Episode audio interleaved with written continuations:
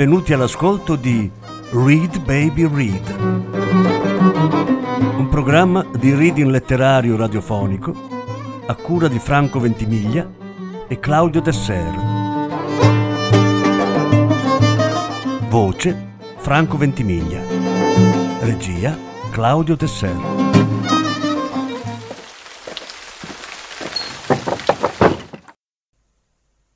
Alessandro Baricco 900 Lettura in quattro parti.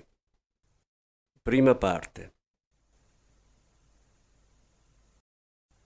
Succedeva sempre che a un certo punto uno alzava la testa e la vedeva. È una cosa difficile da capire. Voglio dire, ci stavamo in più di mille su quella nave, tra ricconi in viaggio e i migranti e gente strana. E noi?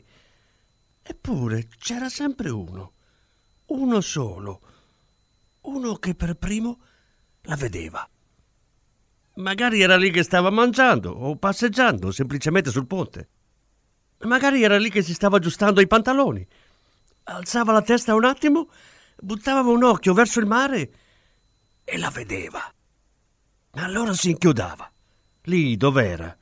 Gli partiva il cuore a mille e sempre, tutte le maledette volte, giuro, sempre, si girava verso di noi, verso la nave, verso tutti e gridava L'America! Poi rimaneva lì, immobile, come se avesse dovuto entrare in una fotografia, con la faccia di uno che l'aveva fatta lui l'America. La sera, dopo il lavoro, e le domeniche si era fatto aiutare dal cognato, muratore, brava persona. Prima aveva in mente qualcosa incompensato, poi gli ha preso la mano. Ha fatto l'America. Quello che per primo vede l'America. Su ogni nave ce n'è uno. E non bisogna pensare che siano cose che succedono per caso. No, e nemmeno per una questione di iottrie. È il destino quello.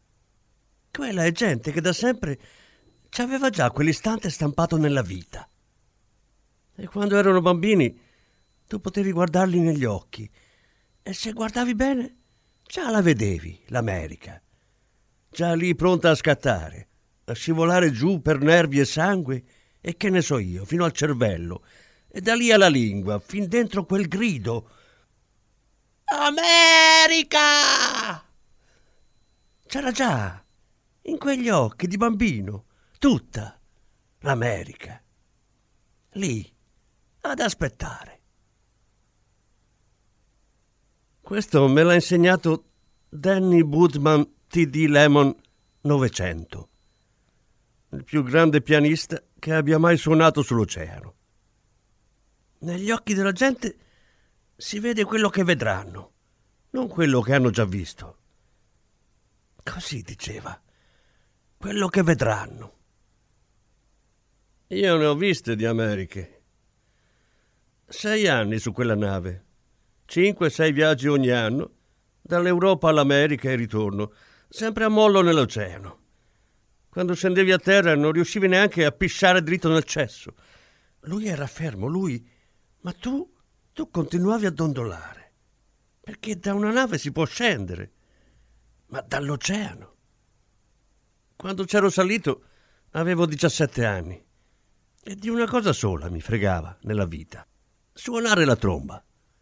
Così quando venne fuori questa storia che cercavano gente per il piroscafo, il Virginian, giù al porto, io mi misi in coda. Io e la tromba. Gennaio 1927. Li abbiamo già i suonatori, disse il tizio della compagnia. Lo so, e mi misi a suonare. Lui se ne stette lì a fissarmi senza muovere un muscolo. Aspettò che finissi senza dire una parola, poi mi chiese che cos'era. Non lo so. Gli si illuminarono gli occhi. Quando non sai cos'è, allora è jazz. Poi fece una cosa strana con la bocca, forse era un sorriso. Aveva un dente d'oro proprio qui, così in centro, che sembrava l'avesse messo in vetrina per venderlo. Ci vanno matti per quella musica, lassù. Lassù voleva dire sulla nave. E quella specie di sorriso voleva dire che mi avevano preso. Suonavamo tre, quattro volte al giorno. Prima per i ricchi della classe lusso e poi per quelli della seconda. E ogni tanto si andava da quei poveracci di emigranti e si suonava per loro, ma senza la divisa, così come veniva. E ogni tanto suonavano anche loro con noi. Suonavamo perché l'oceano è grande e fa paura. Suonavamo perché la gente non sentisse passare il tempo e si dimenticasse dov'era e chi era. Suonavamo per farli ballare, perché se balli non puoi morire e ti senti Dio. E suonavamo il ragtime, perché è la musica su cui Dio balla, quando nessuno lo vede. Su cui Dio ballava se solo era negro.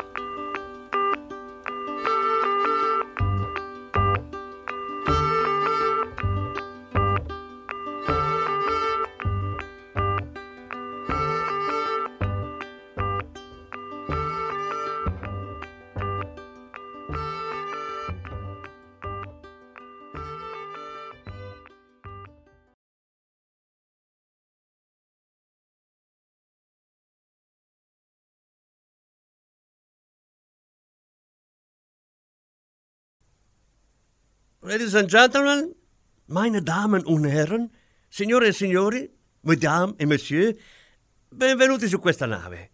Su questa città galleggiante che somiglia in tutto per tutto al Titanic. Calma, state seduti. Il signore laggiù si è toccato, l'ho visto benissimo. Benvenuti sull'oceano. A proposito, che ci fate qui? Una scommessa. Avevate i creditori alle calcagna. Siete in ritardo di una trentina d'anni sulla corsa all'oro. Volevate vedere la nave e poi non vi siete accorti che era partita. Eh, siete usciti un attimo a comprare le sigarette? In questo momento vostra moglie è la polizia, che dice che era un uomo buono, normalissimo. In trent'anni mai un litigio. Insomma, che diavolo ci fate qua? A 300 miglia da quel fottutissimo mondo e a due minuti dal prossimo conato di vomito. Pardon, madame, scherzavo, si fidi. Se ne va questa nave come una biglia sul biliardo dell'oceano. Tac! Ancora sei giorni e 47 minuti e plop! In buca. New York! Non credo ci sia bisogno di spiegarvi come questa nave sia, in molti sensi, una nave straordinaria e in definitiva unica. Al comando del capitano Smith, noto claustrofobo e uomo di grande saggezza, Avrete certo notato che vive in una scialuppa di salvataggio. Lavora per voi uno staff praticamente unico di professionisti assolutamente fuori dall'ordinario. Paul Siesinski, timoniere, ex sacerdote polacco, sensitivo, pranoterapeuta, purtroppo cieco. Billy Young, marconista, grande giocatore di scacchi, mancino, balbuziente.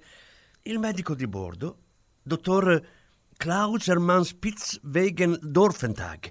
Uh, avreste urgenza di chiamarlo, siete fregati.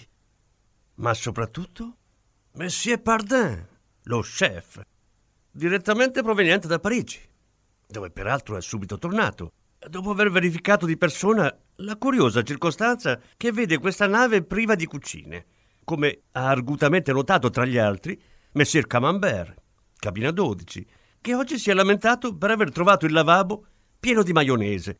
Cosa strana, perché di solito nei lavabbi teniamo gli affettati, per via dell'inesistenza delle cucine, cosa a cui va attribuita, tra l'altro, l'assenza su questa nave di un vero cuoco, quale certamente era Messie Pardin, subito tornato a Parigi da cui proveniva direttamente, nell'illusione di trovare qui sopra delle cucine che invece, a rimanere fedeli ai fatti, non ci sono. E questo grazie alla spiritosa dimenticanza del progettista di questa nave, l'insigne ingegnere Camilleri, anoressico di fama mondiale, a cui prego di indirizzare il vostro più caloroso applauso.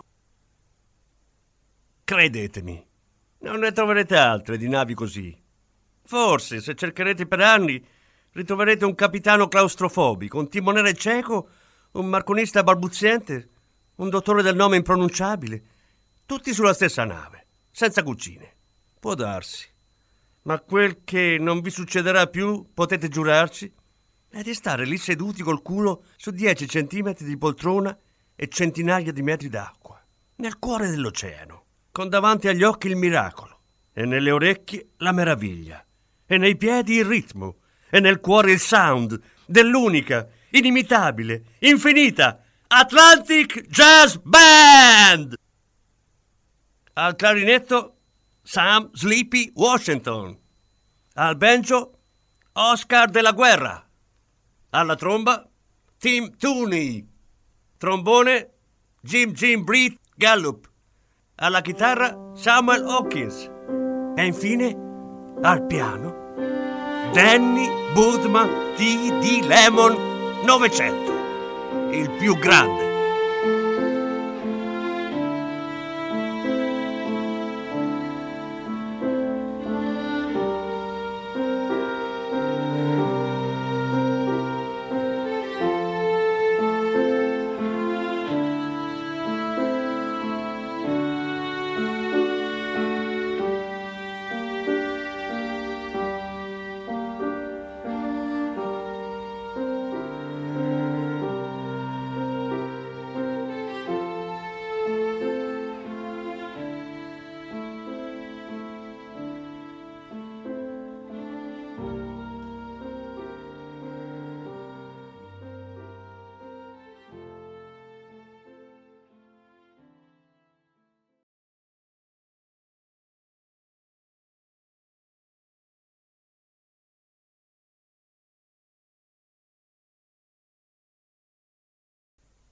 Lo era davvero il più grande. Noi suonavamo la musica, ma lui era qualcosa di diverso. Lui suonava. Non esisteva quella roba prima che la suonasse lui, ok? Non c'era da nessuna parte. E quando lui si alzava dal piano, non c'era più. Non c'era più per sempre. Danny, Budman, TD, Lemon, 900. L'ultima volta che l'ho visto era seduto su una bomba. Sul serio. Stava seduto su una carica di dinamite grande così. E lui diceva: Non sei fregato veramente finché hai da parte una buona storia e qualcuno a cui raccontarla. Lui l'aveva, una buona storia. Lui era la buona storia. Pazzesca, a ben pensarci, ma bella. E quel giorno seduto su tutta quella dinamite, me l'ha regalata. Perché ero il suo più grande amico, io. E poi ne ho fatte di fesserie. E se mi metto la testa in giù, non esce più niente dalle mie tasche. Anche la tromba mi sono venduto, tutto. Ma quella storia? No, quella non l'ho persa. Sta ancora qui, limpida e inspiegabile, come era la musica, quando in mezzo all'oceano la suonava il pianoforte magico di Danny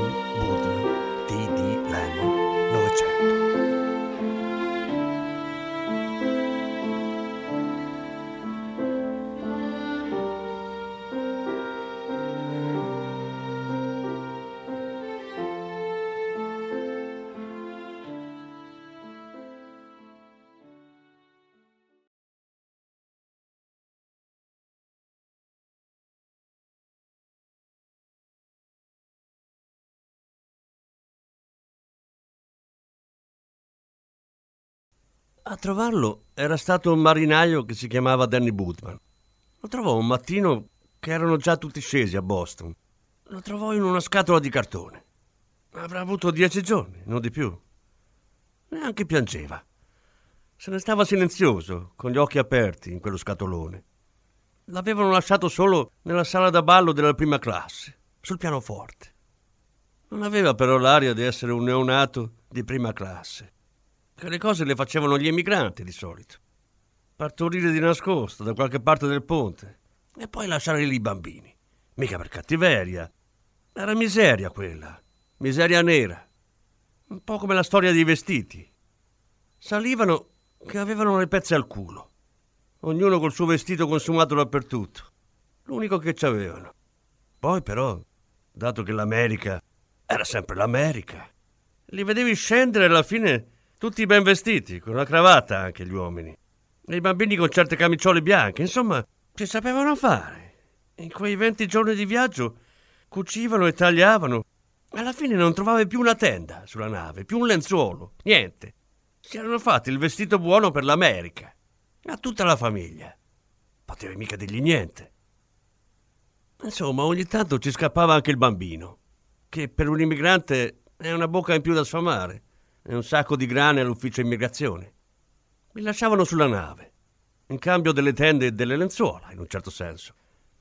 Con quel bambino doveva essere andata così. Dovevano essersi fatti un ragionamento. Se lo lasciamo sul pianoforte a coda, nella sala da ballo di prima classe, magari lo prende qualche riccone e sarà felice tutta la vita. Era un buon piano. Funzionò a metà. Non diventò ricco, ma pianista sì.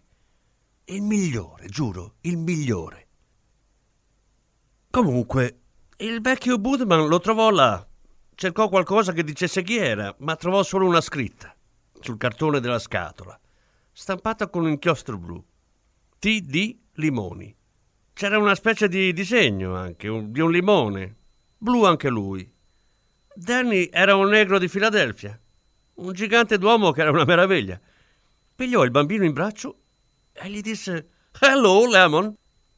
E gli scattò qualcosa dentro, qualcosa come la sensazione che era diventato padre. Per tutta la vita continuò a sostenere che quel TD significava evidentemente Thanks Danny. Grazie Danny. Era assurdo, ma lui ci credeva davvero. L'avevano lasciato lì per lui quel bambino. Ne era convinto. TD. Thanks Danny. E un giorno gli portarono un giornale su cui c'era la reclam di un uomo con un faccione idiota dei baffi fini fini, da Latin Lover. E c'era disegnato un limone grande così, e vicino la scritta diceva Tano D'Amato, il re dei limoni. Tano D'Amato, limoni da re. E non so quale attestato o premio o, o cosa. Tano D'Amato. Il vecchio Budman non fece una piega. Chi è questo frocio? chiese. E si fece dare il giornale perché di fianco alla reclam c'erano i risultati delle corse. Non che ci giocasse alle corse. Gli piacevano i nomi dei cavalli, tutto lì. Aveva una vera passione. Ti diceva sempre: Senti questo, oh, questo qui ha corso ieri a Cleveland. Senti qua, l'hanno chiamato Cerchigrani, capisci? Ma è possibile. E questo, guarda, meglio prima. Ma non c'è da morire. Insomma, gli piacevano i nomi dei cavalli. C'aveva quella passione. Di chi vinceva non gliene importava un cazzo. Erano i nomi che gli piacevano. Ma quel bambino incominciò a darle il suo, di nome. Danny Budman. L'unica vanità che si concesse in tutta la vita. Poi aggiunse TD Lemon proprio uguale alla scritta che c'era sulla scatola di cartone. Perché diceva che faceva fine avere delle lettere in mezzo al nome. Tutti gli avvocati ce l'hanno, confermò Barty Boom, un macchinista che era finito in galera grazie a un avvocato che si chiamava John P. T. K. Wonder. Se fa l'avvocato lo ammazzo, sentenziò il vecchio Budman. Però poi le due iniziali ce le lasciò nel nome. E così venne fuori Danny Budman T.D. Lemon. Era un bel nome. Lo studiarono un po', ripetendolo a bassa voce, il vecchio Danny e gli altri, giù in sala macchine, con le macchine spente, a mollo nel porto di Boston. Un bel nome, disse alla fine il vecchio Budman. Però gli manca qualcosa.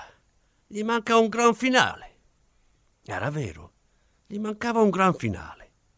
Aggiungiamo un martedì disse Samstal che faceva il cameriere. L'hai trovato martedì, chiamalo martedì. Danny ci pensò un po', poi sorrise. È una buona idea, Sam. L'ho trovato nel primo anno di questo nuovo fottutissimo secolo, no? Lo chiamerò Novecento. Novecento? Novecento. Ma è un numero. Era un numero. Adesso è un nome. Danny Budman TD Lemon 900. È perfetto, è bellissimo. Un gran nome, Cristo, davvero un gran nome. Andrà lontano con un nome così. Si chinarono sulla scatola di cartone. Danny Woodman TD Lemon 900 li guardò e sorrise. Loro rimasero di stucco. Nessuno si aspettava che un bambino così piccolo potesse fare tutta quella merda.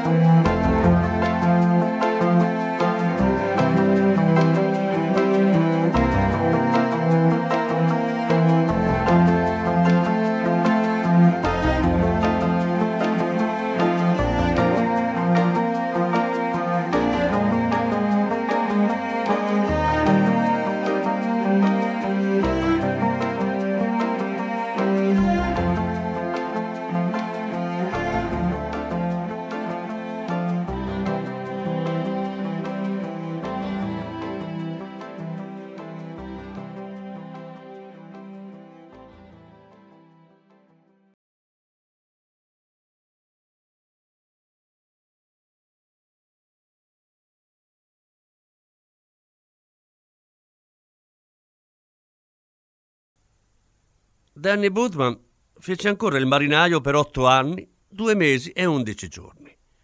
Poi, durante una burrasca, in pieno oceano, si prese una carrucola impazzita in mezzo alla schiena. Ci mise tre giorni a morire. Era rotto dentro, non c'era verso di rimetterlo insieme. Novecento era un bambino allora. Si sedette vicino al letto di Danny e da lì non si mosse più. Aveva una pila di giornali vecchi e per tre giorni facendo una fatica bestiale, lesse al vecchio Danny, che stava tirando le cuoia, tutti i risultati delle corse che trovò. Metteva insieme le lettere, come Danny gli aveva insegnato, col dito premuto sulla carta del giornale, e gli occhi che non mollavano un istante. Leggeva lentamente, ma leggeva. Così il vecchio Danny morì sulla sesta corsa di Chicago, vinta ad acqua potabile con due lunghezze su minestrone e cinque su fondotinta blu. E il fatto è che non riuscì a non ridere a quei nomi e ridendo schiattò. Lo avvolsero in un telone e lo restituirono all'oceano. Sul telone, con una vernice rossa, il capitano scrisse Thanks, Dan. And all my swift were dead and gone. Woke up this morning, all my strength was dead and gone. I was thinking about you, baby, while you hear me weeping moan.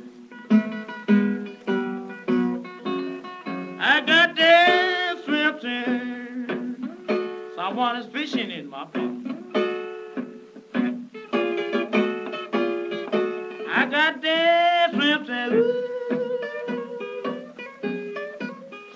In my.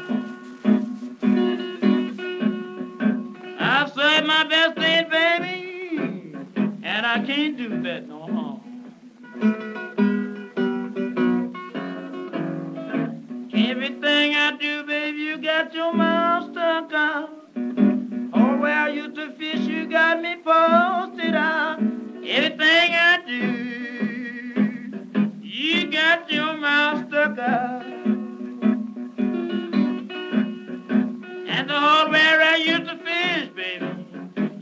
got me posted out.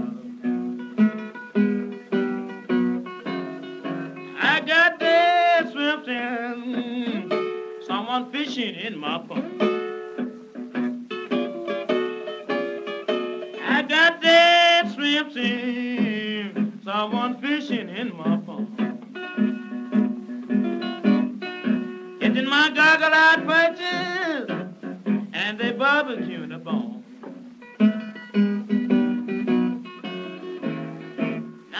taking my strength, baby. You know you tied me down. I couldn't do nothing until I got myself on one. You taking my strength. Ooh, oh, you tied me down. Baby, I couldn't do nothing until I got myself on